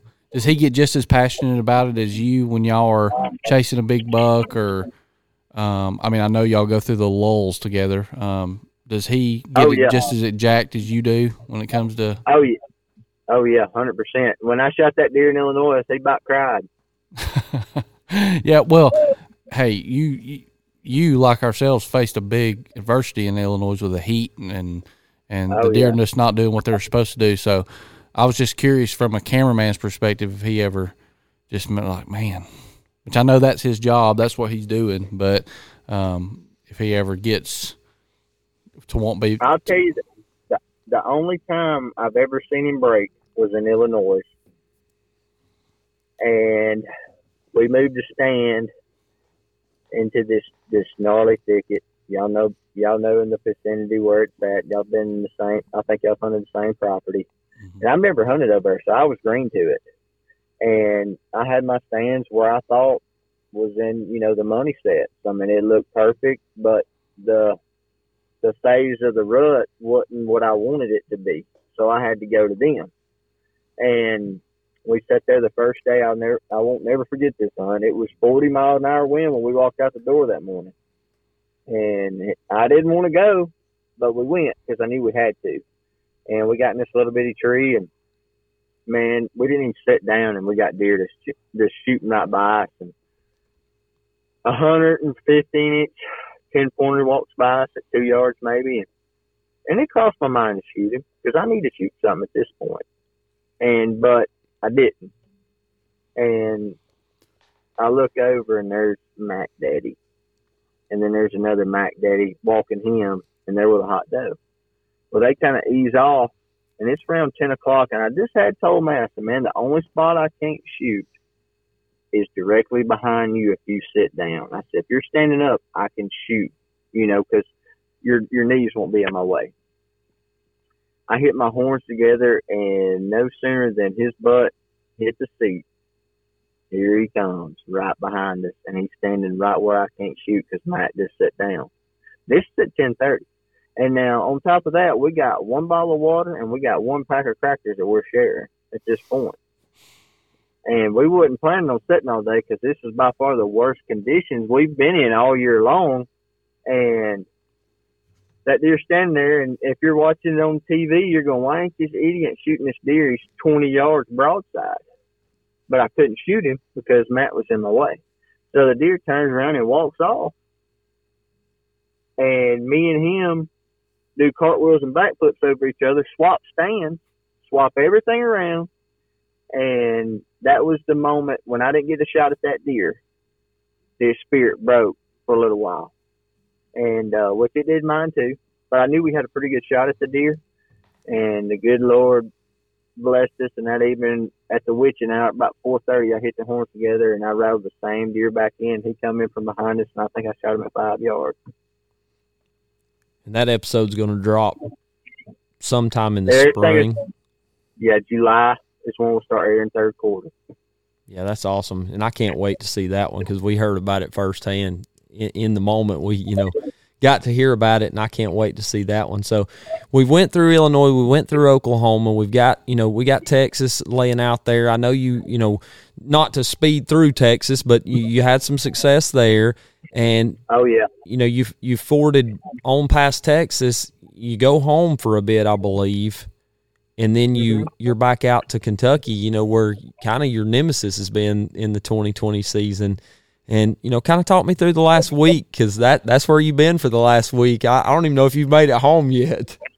Yeah, I, I, I ain't been home long. I got home around one o'clock today, and uh, and don't don't listen, don't don't let Mama choke me for getting you out of the out of the house on the on the first night back. I apologize for that.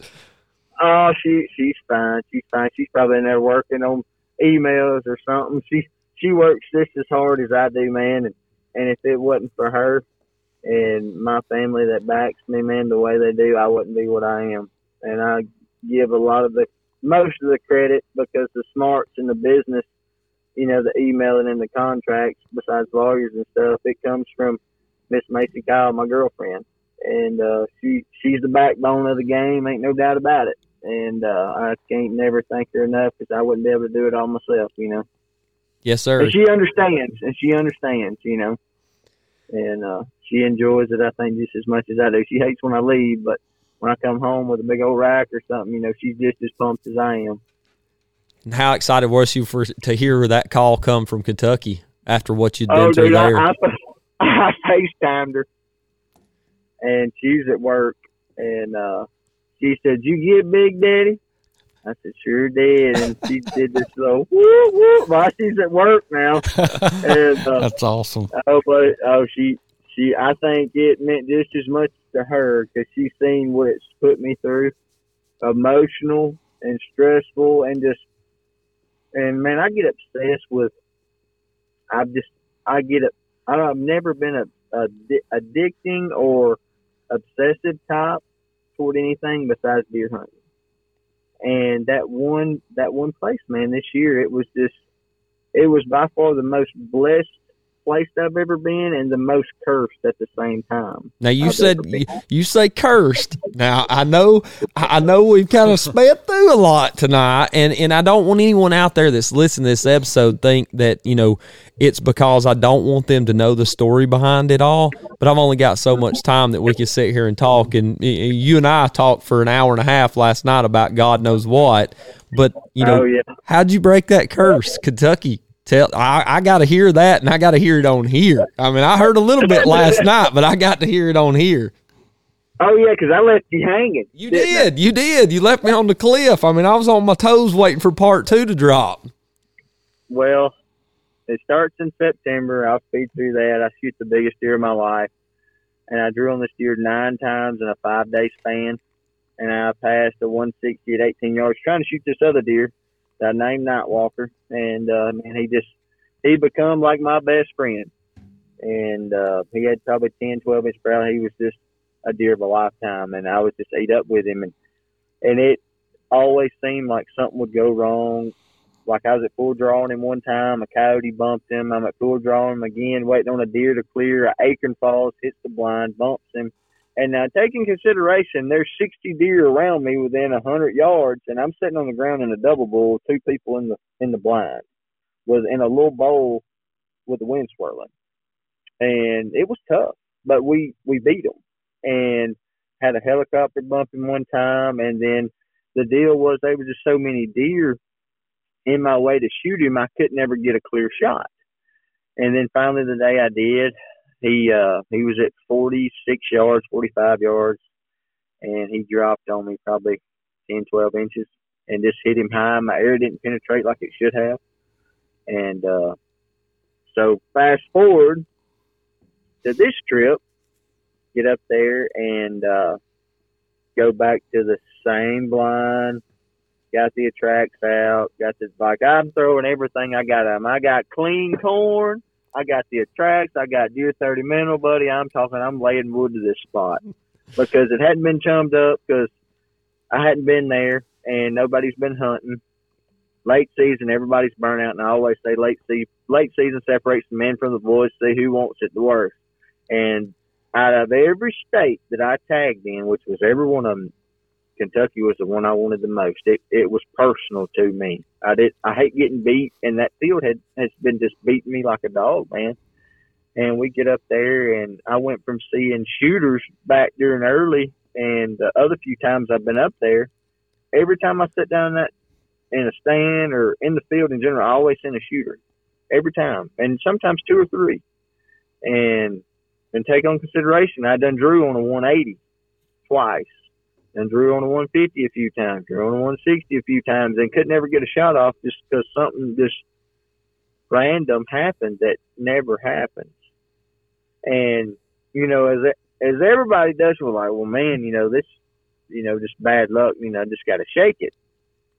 Well, we go back up there. I got my uh my man uh Victor with me from ScentLok. He's filming me. We get up there and day three rolls around that morning there's a giant standing on my chum pile in daylight. And I said, we'll kill him this evening. I said, it's north wind. I said, it's blowing right in their bedroom where they're going to come out at. I said, he'll come out. And I said, we'll shoot him.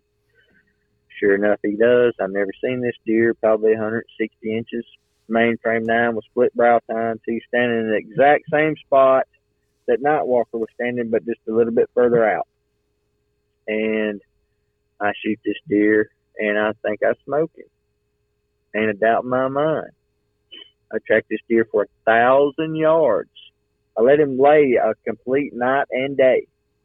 Basically, two days I let this deer lay, and at, on a two-day-old blood trail, Ray Charles could have followed this deer for a thousand yards. and at a thousand yards, man, it just like the aliens come and picked him up. Like he just vanished in the thin air. Mm. And now, that's two of the biggest deer I've ever drew my bow on I've lost in the exact same field. And that's the only two deer that I've ever shot on camera that I've lost. So I just got pretty much smacked in the face with a two by four. I guess so. And like, you know, I mean, that does a lot to your mental process. That breaks you. Well, my daddy's always told me it ain't how hard you can hit, it's or how hard you can hit, it's how hard you can get. You know, when you get back up. Right. And right. Uh, so we keep on doing it. Well, this deer, I had done seen him several times, and he was just a big, mega, giant seven pointer. He was old and run down, and he come in the night before. Seen him. He stayed out a little bit too far, and uh, just you know, every, it just wasn't meant to be. Like something always went wrong. Like when y'all watch this footage, y'all get your popcorn out, and put your seatbelts on, like it's gonna blow your doors off. Like I ain't, I mean, you can't make this stuff up. And Vic looks at me and goes, "Man," he said, "This got to be a demon field." He said, "I've never seen nothing like this." He said, "He said this I know how you shoot. I've seen you shoot deer at 100 yards, 80 yards, and you wheelhouse them. And he said, you know, he said something ain't right. So, long story short, we talked to the farmer, and I asked him. I said, and at this point, I'm desperate. Like I need to know something to just give me a peace of mind. I've Just give me something, man. Just give me something, you know. Just help help a brother out. And he tells me, and I asked him, I said, "Man, has anybody ever died or got hurt in that field?" and uh, like I'm at that point, and he goes, "No, not that I know of." And I said, uh, "I said, what what kind of history do you got on, uh, you know, on the field, or or has anything ever happened?" And he goes, "Well." It's old Indian stomping grounds for Blackfoot and Cherokee. And you're like, Yeah. uh, And I'm like, here's your sign, you know. And Jimmy. looks at me and slaps me on the arm. And he says, you see them old rocks down through on the ditch lines where I don't plow? He said, I'm pretty sure that's old uh, headstones. wow. So I'm like, you know, and everything starts making sense at this point because y'all boys is probably where y'all from. They're they're around here, Oh yeah, and, there's, you don't, and you do, and you don't mess with Indian barrel ground. no. Uh, Mm-mm. I mean, you you- that's that's bad juju from about the time you step foot on it. And I'm sitting here going, out of all the places in the world, it had to be right here, Right. you know, in my in my head. So we start doing all kind of research, and sure enough, it pops up, and I'm like, wow. And Vic's over, he's doing his research. Well, I get on the phone and I start calling a bunch of buddies that's in construction or that moves dirt that might have run into this kind of, you know, situation before. And finally, I get in touch with one of my buddies, uh, Mr. Ben Spears. He's a logger. And uh, he says, You got any sage? And I said, No, sir, I don't. Sage, oh God, you going to the listen at this point? He's wanting you to go to the TP and light the pipe. No, dude. I'm like, Sage, you know, I was like, No, boss, I ain't got no sage with me. I, I left that at home. And uh, he goes, Well, bury something. And I'm like, well, I can do that. So we go in the next day. I chum it back up. Go in the next day, and I bury a broadhead. The broadhead I shot that deer with, I bury it in front of my ground blind, and it's all on camera, video, the whole kit and caboodle. And I looked at that field and I said, I offer y'all boys peace. I don't want no more trouble. Like I'm at that point. An hour and 45 minutes later, that big seven walks out, which scored 143 inches for a seven pointer, which is a mega giant. Walks out at 52 yards, and I will wheelhouse him. I couldn't. Have, I mean, I couldn't have made a better shot on him if he was at five yards. Dang. Okay, and this is where it gets creepy. This is where I left Alex hanging. I go over to pick my air up, and you can't make this stuff up now, fellas. I promise you. Pick my air up, and as I'm talking to the monitor, I look down, and there's a horseshoe that's probably from the early 1800s. Oh, that fell out of Alex's butt. And I'm like, God. and I'm like, and I got that sucker with me. Well, bring I it back to me, man. I need that. And, I, I, and when I seen that dude, it gave me goosebumps. I guess so. Oh, So I pick it up and I look at it and I'm just like, and Vic's like, dude, I told you. And I was like, well, man, I wish I'd have knew this, you know, in September. If that's all, you know, if that was the missing piece to the to the puzzle. That deer run 50 yards, expired on the edge of the field, and uh, I called my buddy Lance uh, from uh, On Track. Lance Bradley, he's got one of the baddest dogs in the world, I'd say, for tracking deer. And I called him and I said, well, I beat that field today, buddy. And I told him the, you know, the whole story. He said, man, I didn't want to tell you nothing. He said, when we was tracking Nightwalker, he said, he said that was probably the weirdest vibe of any property I've ever been to in my life. And he said, when the first spot of blood we found, he said there was a copperhead laying in it. And he said he was trying to strike at me. And he said, out of the million properties I've been to, he said that ain't never happened to me. And he said, this is so coinkydink there's a copperhead laid in the only pile of blood that we found. Now, Yeah, is that not weird? Uh, it's, it, well, it's weird, but to outdoorsmen that have spent you know the the cumulative portion of their life in the woods. We've always heard stories you know of respecting the ground and, and you know taking into consideration everything that's happened throughout you know our lives when it comes to those points in you know hunting but not necessarily hunting being in the outdoors. You know it may seem weird to a lot of people to do what you did bearing a you know a broadhead but at the same time it's not just a mental game for you at that point. You're giving back to the earth and kind of respecting that spot you know for Oh, yeah. whatever happened there hundreds of years ago. And you know to me that means eh, that goes to show for me and and I'm sure a lot of people out there are going to hear that story and they're going to see that story when it drops uh, uh on air. They're going to see that and they're going to have a, a better appreciation mm-hmm. for you know I guess keeping yourself grounded and what you're trying to do in your career and you're being very successful at it and you and I have had some conversations around that or, you know with your your posts and things like that but you going into that to me that's going to mean more to a lot of people than than you could probably even realize and I'm sure you do but that that's going to take you know somebody out there has had a similar situation happen they're going to hear this or they're going to see that and they're going to take from that you're not too big for your britches. You're just as grounded as all the rest of us are. And, you know, hearing you talk about all the deer that you've been able to, like I said, we could get on here and talk for the next, you know, Oh yeah, two days. yeah, we could talk And for, we could do 15 episodes on the individual deer hunts that you've had over the last, you know, 20, 25, 30 years. And that's just, that's just not what I wanted to do. I wanted to get on here and, and you you summed it all up at that point right there with that you know you're you're a grounded individual that's willing to you know put the time in and put the work in and I guarantee you're going to continue to be successful at it and and that's what that you you hit the nail on the head on where I wanted to get to with that with that you know ending right there with that of that story so Nick what you got over there I know you got something Yeah, Matt, I got a few questions for you. I know we're we're kind of running up on time here, but I got a few questions for you, and uh, because Okay. I I know we'll get you back on here several times. Um, I've just jotted down some notes. Are you are you uh do you film turkey hunts too? Yes, sir, I do. Yeah, yeah. We're me and Watson. I know Alex don't want to talk about it yet, but we're ready to get on the turkey scene too. So, um, Yeah, I was talking to a guy in Florida today, and we're trying to line something on the Osceola hunt down there to kind of kind of kick it off. And I've really never really targeted turkey hunting because I've just that's my fishing time. Right. Like me and Alex talked about the other night. You know, that's kind of my off two months off before I got to get back on it. You know, and but this year I think we're going to try to we're going to try to do some turkey hunts and just kind of create a different avenue and a different series and just kind of give the viewers something different, you know, instead of just the big game stuff, we're going to go, you know, shoot some, some Well, turkeys. So, well, maybe we can get you over here on one of these Georgia birds.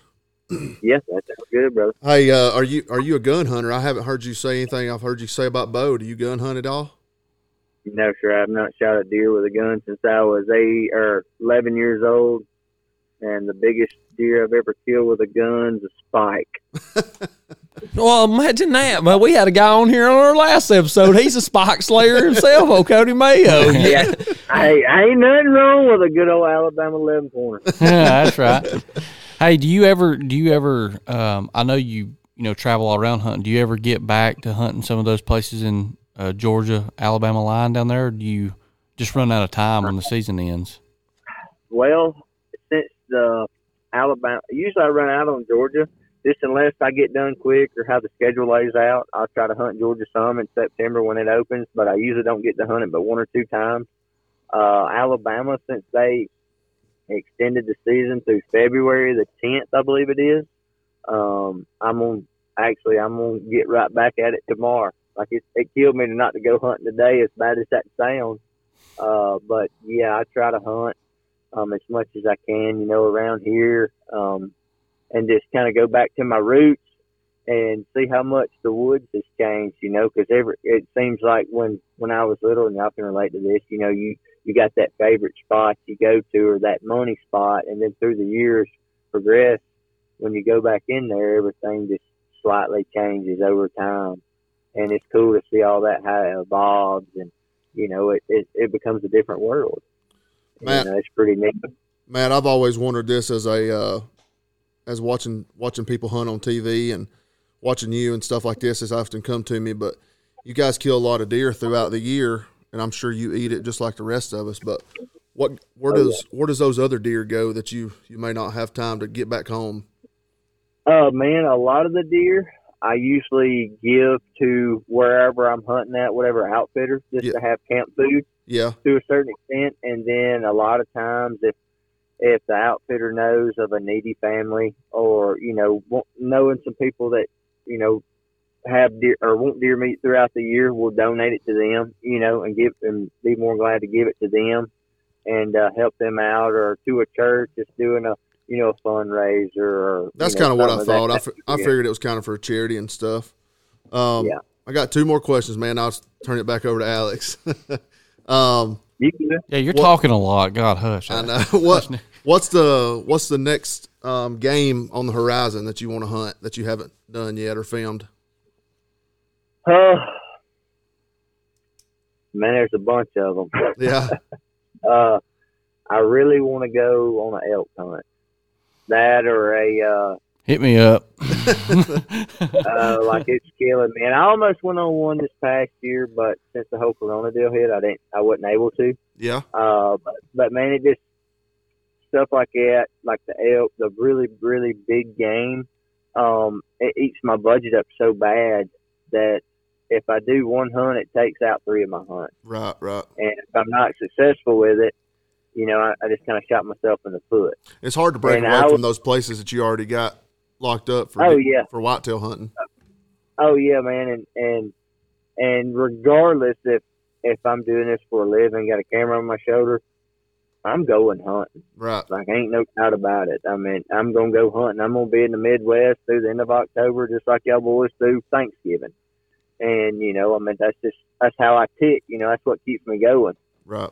And uh, but but elk probably would be on my bucket list. That or a moose Yeah. for sure. Well, the final questions, man, and you being an Alabama boy, let's hear it. Roll Tide or War Eagle? Man, I'm not gonna lie to you. If it don't revolve around deer hunting, Yeah, I don't care about it. you you got to have Bless one, it. man. You're Alabama boy.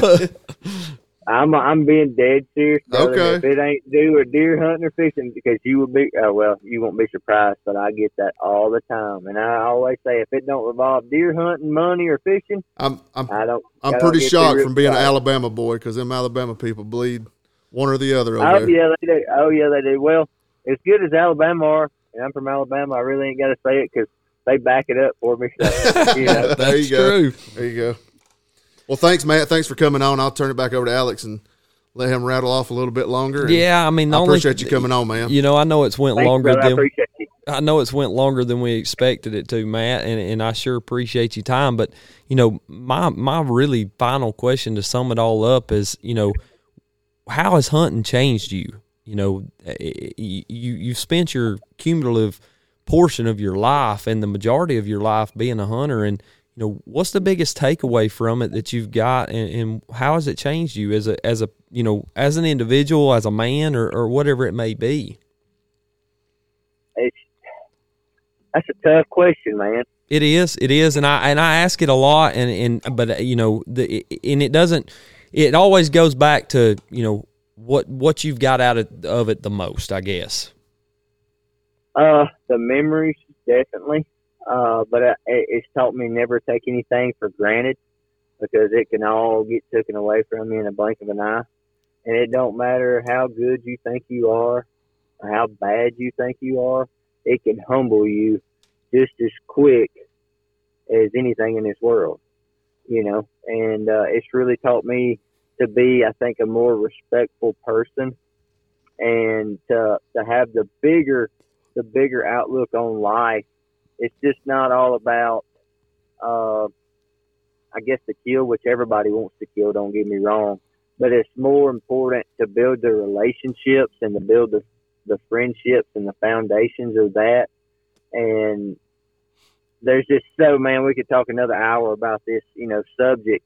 Um, but it's really grounded me, I guess you would say, and to be a more humble person and especially where I come from, I come from nothing, and it's just taught me to appreciate everything a little bit more.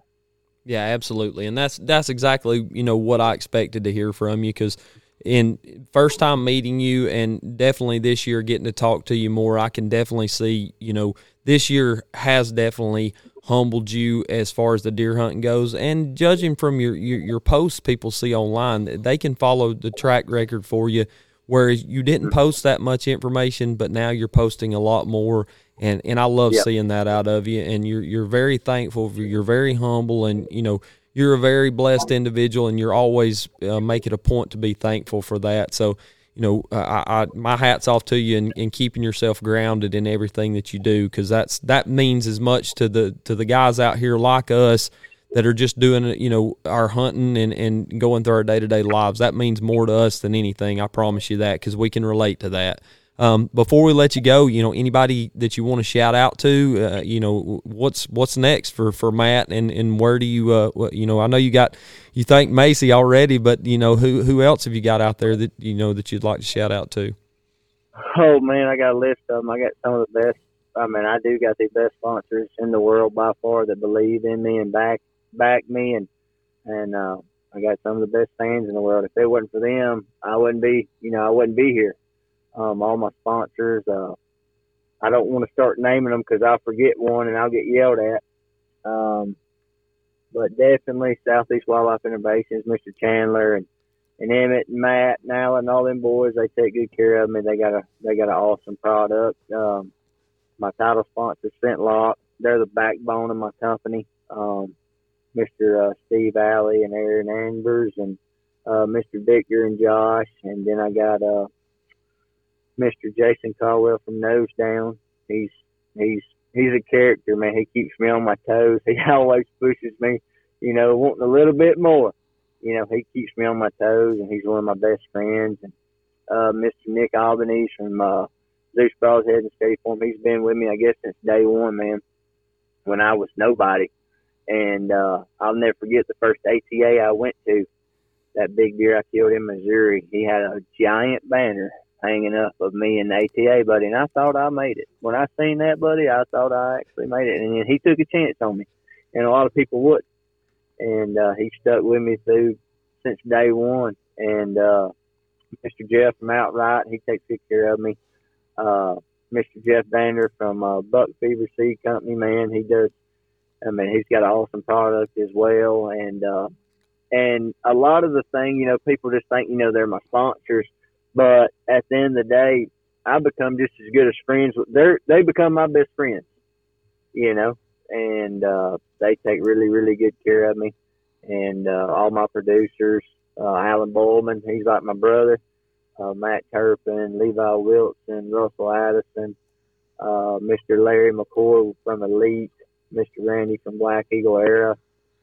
Uh, who am I forgetting? Uh, High Times, Blackout. Um, they take awesome good care of me. They got an awesome product as well. Miss Miss uh, Lindsay, and uh, Jason and uh, their new company, and they are they will blow up. They come out with the laundry pods and the Sin Eliminator, and it's it's helped me a lot to be where I'm at, you know, and all my outfitters, man. I, like I said, I could go on and on and on. Uh, who I want to thank, and heck, I thank y'all boys for having me on here. You know, it means the world to me, and I'm honored to be on here with y'all. Well, and that's you know that's definitely what we you know wanted to hear from you is you know the humbleness that you approach everything with and the drive that you have is definitely it it gives the the guy out here that's running around trying to film hunts and trying to do things for himself you never forget those people you're willing to talk to them any day you know i'm sure if they i'm sure you get 500 messages a day people asking you everything and i know you're the type of guy that you're going to do everything you can to get back to them but you know Oh yeah, I always write them back. I always write them back because I don't want to be that guy that that don't, you know. And I did forget somebody. I knew I would. Deer Thirty Mineral. Uh, my guys, uh, Jeremy and uh, Mr. Damien. They, I think the world of them boys. They got a really good product. And uh, I knew I'd forget somebody. You got me, Alex. Well, and that hey, I, I wrote it down. I wrote it down here, Nose Down Scents that uh, I'm I'm interested in, in talking to them and, and finding out where I can purchase some of that product. Because after you're telling me about that early season stuff, that's definitely something that you know I want to try just to implement into the game. But you know, from from a couple of good old boys here in Georgia that's just sitting around talking about it to seeing somebody that's you know a popular uh, figure in the hunting community sitting in a blind listening to our show and sending us a picture of that that that meant the world to us. By having you here with us tonight was a, a was definitely a blessing and a pleasure in itself. And I'm sure we're going to have many more episodes with you when you get a chance to to go into it. And uh, you know, you're just an old Alabama boy doing it big time for the little man out here. And uh, you know, from me to you, I appreciate it, and I can't wait to talk to you a little more in the past. Cody, you got anything else? Hey, Matt, it was good talking to you again. I'm sure we'll run into you. Uh, we seem to link up every year, but if not, we'll definitely make it a point to get together. But it was good, uh, good talking to you. Glad you took the time to come on. We appreciate it. Yeah, man, I enjoyed it. It was a good time. Nick, anything else? No, man, I just want to say thanks again, man, and holler at us. Come over here and let's get on some of them Georgia birds. That sounds like a plan, brother. I've Yes, been sir. looking forward to it. Hey, I told you on the phone last night, the old turkey talker himself sitting over here to my right. I don't hunt them because I'm flipping them beds for them bass. I'll put you on some fish. Cody and Nick can put you on a turkey, but we'll we'll definitely make it sure if we can do anything for you to help you out, you know we're here and, and we're, we're we're proud to have you and we, we definitely appreciate it. Well, I appreciate y'all boys. Matt, uh, we'll talk to you soon, man. Uh, Nose Down Scents, Deer 30, SWI, ScentLok Pro staff member Matt Jennings. He is the host of the game, and you can find that on the My Outdoor TV app, the Mossy Oak Go app. What am I missing, Matt? I know they can find you on YouTube. Uh, YouTube, uh, Carbon TV. We'll start running on uh, Pursuit Channel July. Uh, what am I missing? I think it's Uh, Facebook, Instagram. I think that's it. Yeah, and we'll get all your plugs and all your tags on there, and, and when we post the links and everything, so people can find you. Because I want you to, I want you to keep growing, and you know, best of luck to you as you go into Alabama ending of the season. And uh, I know me and you's gonna be talking about it real soon, buddy. So, and I, I appreciate it very much. I appreciate it, boys. Y'all have a good night, man. All right, we'll talk to you soon, Matt. See y'all. All right, everybody. Great episode there. Matt Jennings, you know, it, it- we went through the whole talk about how we wanted this thing to go. And, you know, I've talked to Matt, I've sent him messages, I've sent him all kinds of stuff about what we might talk about. But at the end of the day, we got to where we wanted to with him. We wanted to find out what really keeps him mm-hmm. going. And you can tell the passion that he ensues with it. And the guy's a killer. Hey, we see it every year when we meet up with him. He is a no joke, hands down. Um, I mean, He's a deer hunter. he's a grinder. Yeah. he works and he and he puts in the time and effort. He ain't just kicking around trying to, you know, blow steam. He he's all about it. Yeah, and I think a lot of the the hunting, I think the perception of what we see of the guys on TV is they they've got it made and they're out there. People just gift them deer and they give them deer. And Matt's a proven example for somebody like me that's never been around any, anybody that's in the you know major hunting industry as far as a production standpoint.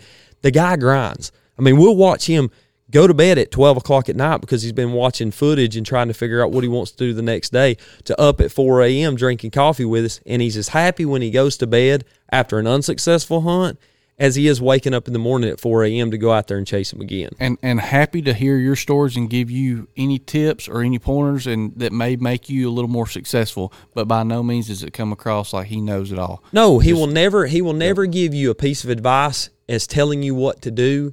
He gives you a piece of advice as telling what he would do. Exactly. and he doesn't deliver it in a you know a negative manner or a cocky or an arrogant manner either. And that's you know that's the one thing that i've noticed in his posts and i talked to him you know last night about it how thankful and blessed he is. And he tells you that. He's not afraid to tell you you know god put me in this position for a reason and i'm very thankful to be here. And you can tell by the humble approach that he gives to it. And i hey i, I honestly i hope he can come over here and get on with you nick and maybe we can go put him on a turkey That's what somewhere I'm thinking.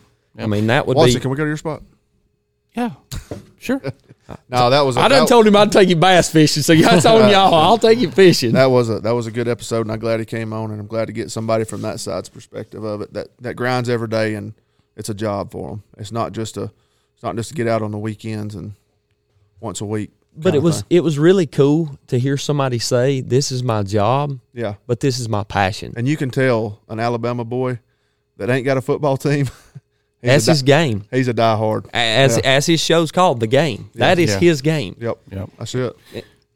Yep. So I mean, and going back to how humble it is, we weren't even in camp with him this year, but we made it a point to go by and talk to him just because we wanted to catch up with him and just, you know, and uh, And I did rev him a little bit Oh, you about did? yeah, Oh, Alex about over- I was giving I was on him. I said, "Where you at, Hammer? I want to hear about it. What's what's going on? What happened this year?" And he, and he went through his story of being in Kentucky and talking about that, and it really kind of you could see it was in him a little bit, but he never let it get him down. I mean, he hunted as hard in Illinois with us there, and the guy was right there. You know, he he was like, "How's it going? You know, what's your plan for this year? You know, what y'all got going on? I know y'all got something working up your sleeve. Y'all y'all are hunters." And he was, "What y'all got?" And then he was giving us advice on what he would do in those Right. situations and asking us, which that was kind of cool to me. You know, he's Yep. like, "What do y'all know? Think about this, or what should we do there?" And you know, we talked to you know talked to him a little bit about it. And you know, hats off to to the Moore guys, the Moore family for for Joe, Re- yeah, yeah, and Joe uh, Rexing getting us up there and, and making that connection for us. Because as he said, I know that first night I told Cody when we got there, I said, I don't know, you know, they don't they don't really seem like they like me. But that night when we got back in camp, me and him got to jawing back and forth, and we sat there till probably midnight or later, going back and forth, telling stories, telling stories, and it was just. I told Cody, I said, "Man, I'd like to sit down and talk with him sometime and hear what he's got to talk about," because I knew it was going to be good and I knew it was going to be fun. So he was uh, he was up late that night though, looking over trail cam pictures about two a.m. watching I Love Lucy or something on TV, and I said, uh, "Hey, you gonna leave that TV on all night or what? Uh, can we get Well, a I was thankful, sleep?" man. I was thankful Cody said it because I was ready to. I, I wasn't never going to get to sleep. But like, oh, sorry. I tell you, if I learned one thing out of the episode, I think I got a box full of old broadheads over there. I'm gonna be burying them across Illinois and North Georgia. it's time to time to start burying broadheads. It's time to do some history lesson and burying some broadheads. So That is awesome. Well, I, I appreciate everybody tuning in, and, and as I said, you know, can't thank Matt Jennings enough for coming on and, and talking with us. It was it was indeed a pleasure, and it, it went even further than I expected it to. But as I mentioned on the last episode, we're dropping the apparel. We're getting things going. We're going to have a giveaway for anyone who pre-ordered. We're going to enter those names into a hat. We'll do a Facebook Live on that. We're approaching 1,500 followers on our Facebook. When we get to 1,500 followers, we've got a big contest we're going to put together to get to 2,000 in the drive there, and it's going to be big. We're going to make it worth your while. I promise. We've got everything lined up. We're just getting the logistics behind it. We get to 1,500 please, please, please go over in all of our social media Instagram, Facebook. You can find us on Spotify, iHeart. You can find us on iTunes. Go leave a review because that's only helping us build better content for the audience. If you've got something you want to see us do, feel free to shout it out. If you've got an apparel prop or product that you want to see us launch, something we haven't thought of, koozies are coming. They're on the horizon. We've got them. Everybody's been asking about them. And as I said, when this episode drops on Friday, we're going to have kids items available in the next few weeks. So you'll be able to pre-order those for the little ones out there. I know there's a lot of people that are interested in and in that. To me at the root gets back to what we did on our last episode. We want the kids involved. And the more we can get the kids involved it's going to be better for everybody out there. That's that's really the joy that we get after seeing that we can sit here all night and tell you about all the deer and everything that we kill. But we want to see those little ones. And, and hats off to everybody out there for continuing to follow us along. It's been a fun ride and it's only going to get better from here. So for everybody over at talk about it outdoors we appreciate you tuning in. And don't forget smile as you go and mount the memories